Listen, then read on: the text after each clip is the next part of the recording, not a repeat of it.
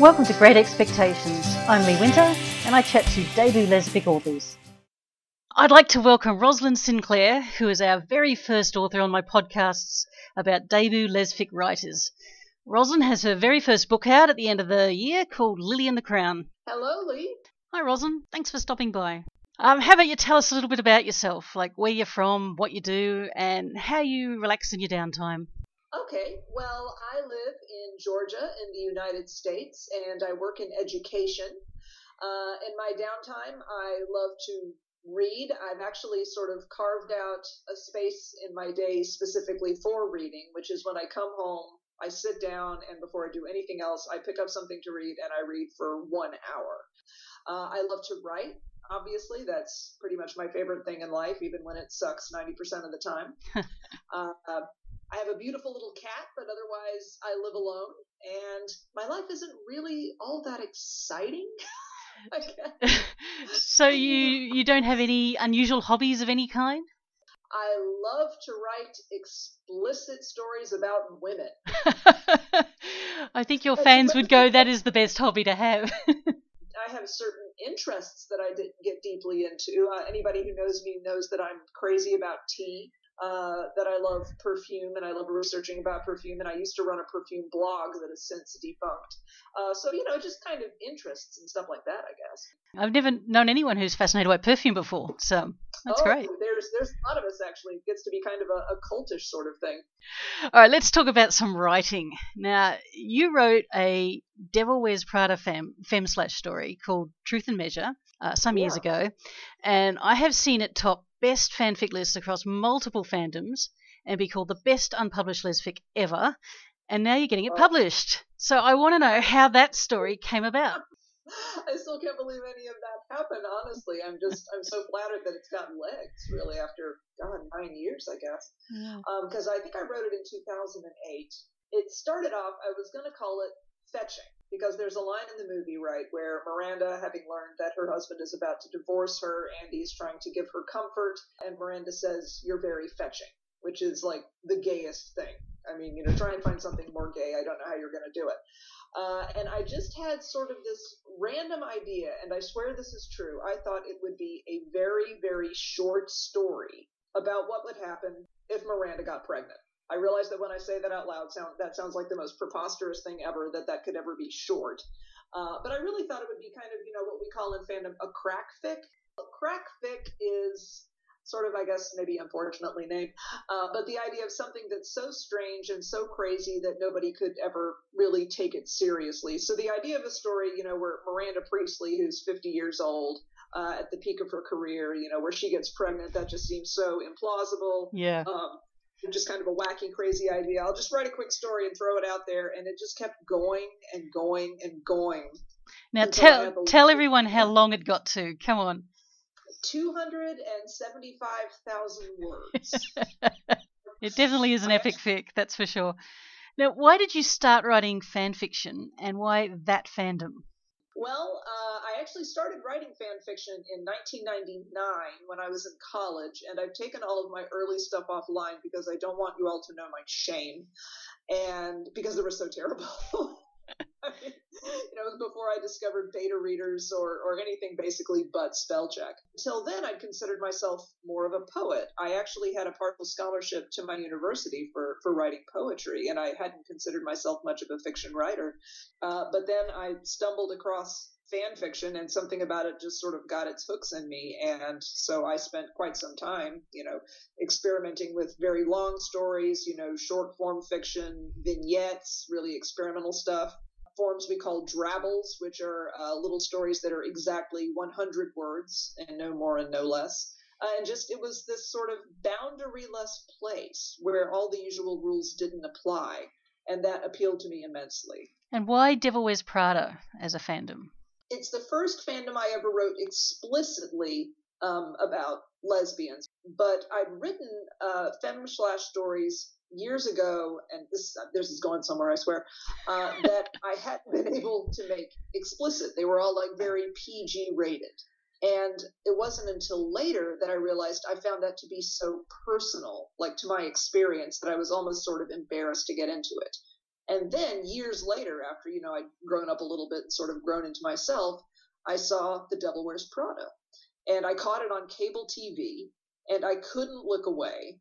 And I remember I was out of town at the time, so in this long road trip I had going back home, I wrote this whole story in my head and that turned into She Likes a Prize Fight, hmm. uh, which is the first story I ever wrote in the fandom, which wound up having explicit sex in it.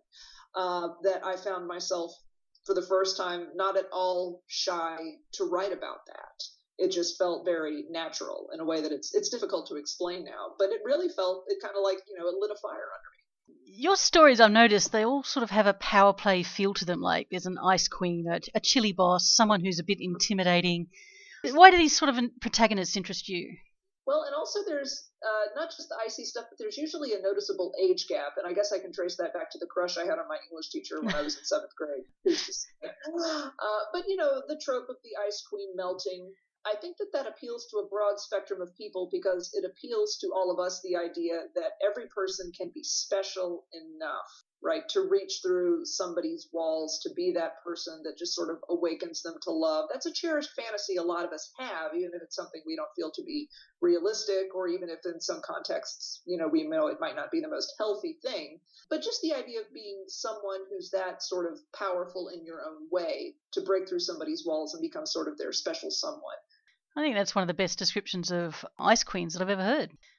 Now, I could correct me if I'm wrong, but over the years you've been approached more than once by publishers to turn Truth and Measure into a novel, and you haven't said yes until now. I'm just wondering what changed. Are you just ready for it to be published, or? Well, I'm trying to remember. I I know someone has approached me before. I can't remember who. um, and it was it was some years ago. But recently, I self-published uh, some straight romance novels uh, mostly for you know money because that's the genre that sells, and I wanted to to make a little extra money, and I did. And I discovered that I liked the process of writing original fiction, but self-publishing was also in a lot of ways a really huge hassle. And you kind of have to do all of it yourself. And then Rufa approached me about these projects that I'd held so dear for so long. And, you know, you guys had a plan and suggestions and stuff. And I thought, well, you know, these stories um, especially the Lily and the Crown, which is the first book that we're putting out together, um, there were always things, especially about the Lily and the Crown, that I was remained discontented with. But I remember thinking, gosh, you know, if I ever went back and did it again, I'd change X, I'd expand on Y, maybe I'd get rid of this thing. But, you know, why would I ever do that? Because it's just fan fiction. And this gave me a great reason to turn it into a story that I'm much prouder of. Yeah, so it all just sort of, the timing worked out perfect. Now, for those who don't know, Lily and the Crown is a Devil Wears Prada Uber story, uh, a space pirate romance. You've added, from memory, I think it's about 20,000 words to it. I was wondering how it feels writing about those characters again after so many years apart from them. Well, it might actually have been a little more than 20,000 words, but I'd have to look back.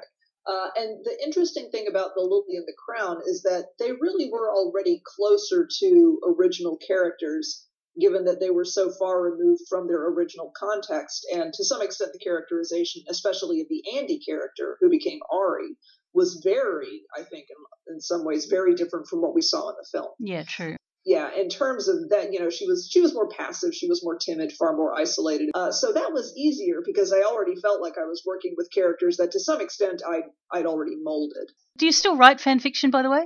I do. I'm currently working on a couple of projects for Grace and Frankie. Yes. Which is a Netflix show. Yeah, it's fantastic. It's a Netflix show about two women in their 70s.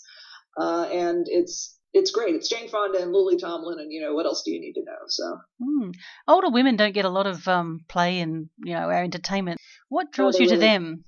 First of all, Grace Hanson uh, is kind of the perfect ice queen character that we were talking about before, and her character is really wonderfully realized to the extent that Jane Fonda actually got an Emmy nod this year. Mm. Um, and it's just the idea of women, I think, especially coming into themselves. And what's optimistic about a show and a fandom that's developing around the show is this idea that you can be in your 70s and still have a vibrant, full life ahead of you.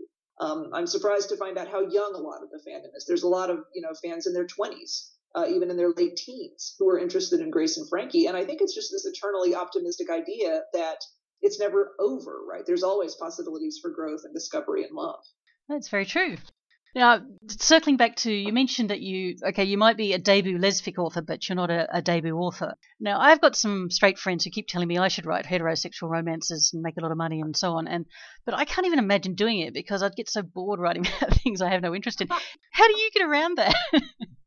oh, you've got to be in the well. You've got to love your characters. Uh, yeah. And to some extent, I'm guilty maybe of loving my characters a little too much. You know, like they say, don't make your characters your children, but I totally do. Uh, my male character that I came up with for that what so see what works with me in fiction is the characters that I love in fiction I would hate in real life. Like I would strangle Miranda Priestly in a heartbeat if I had to deal with her. Same. And the same is with my male protagonist. But when I wrote him, I just loved him. Uh, and the same with my female protagonist. And you know, when you put them together, I felt like there were sparks struck, and they were just really interesting people. Right. And so it wasn't about, you know, banging together, you know, two body parts and following the formula or whatever, but, you know, what happens when these two people collide you know what harm do they do? You know what how do they make each other better? You know how do they heal each other? You know no, no, no, no, the kind of the usual cliches but how does the psychology work? That's really what i care about. Well if you want to name your uh, straight writing name feel free. Um, you don't have to. It's entirely up to you. Oh it's it's fine. It's july hall now, I'm going to move to the fun part of the uh, interview, which is what I've called fast and furious questions. And so you don't have to put a lot of thought into the answers, just go with what hits you first. When and where do you write? I write mostly uh, at my kitchen table because that's where my laptop is, and that gives my cat a great excuse to sit next to me and scream at me all the time about how I'm not feeding him. He's actually here right now. And I can have a glass of sangria right next to me, and it just works out perfectly. And what time of the day do you write? Well, I used to be really good about writing first thing in the day. Like before I did anything else, I'd sit down and meet my word count. Uh, then I got a new job. So now it's kind of, you know, if I have a few free moments in the office, I'll write there. Uh, I'll write when I come home. You know, I'll write before I go to bed, whenever I can find the time. Fair enough.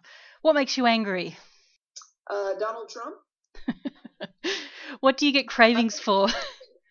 I don't think angry is really the right word there. What do I get cravings for? Yeah. Uh, you know what I really like are hot and spicy Cheez Its. It's like the worst junk food in the world, but I love them. What are they called? Yeah, Cheez Its. It's an American like cheese cracker, except that these are flavored with uh, I think Tabasco sauce. That's They're insane. Like it is. They're so good though. When was the last time you cried? Two days ago. Yeah. Am I supposed to elaborate? if you'd like to. Uh, well, a friend told me something very touching that made me happy, and I teared up a little bit. Oh, that's so. If, if that that's the last thing I remember. Okay, who is your celebrity crush? Oh God, it changes. It changes so much. Um, I'm gonna have to say number one will always be Mary McDonnell. Like, there's no one else who really comes close, just because of Laura Roslin, which is where uh, mm. my pseudonym comes from, Roslyn Sinclair, although I spell it differently. She is a very fine president. From Battlestar she, Galactica, for those who don't know. What was the last story you read that impressed you? I actually just right now I'm actually reading a lot of nonfiction uh, queer theory academic texts, but I just finished reading uh, Party Wall uh, that was put out by Cheyenne Blue, I yeah. think is her is her author name, and I just really enjoyed it. It was like a big warm hug. How would you describe yourself in five words? Mm, non-spontaneous. I think we can go with that right now. Um, quiet, funny, mm, kind of a clown, I guess. It's hard to say. It's hard to come up with five words. One more. Oh no, one more. Brunette. Brunette. Okay, now this Brunette. is a, how would your best friend describe you? Sweet and neurotic and funny. what are you neurotic about?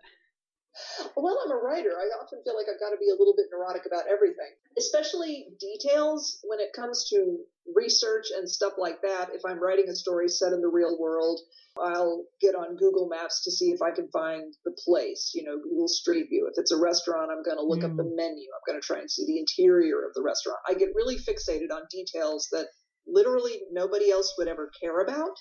Uh, but they become important to me. So that's one thing. So that would mean you're probably a, a plotter of stories, not a pantser who's doing it by the seat of your pants.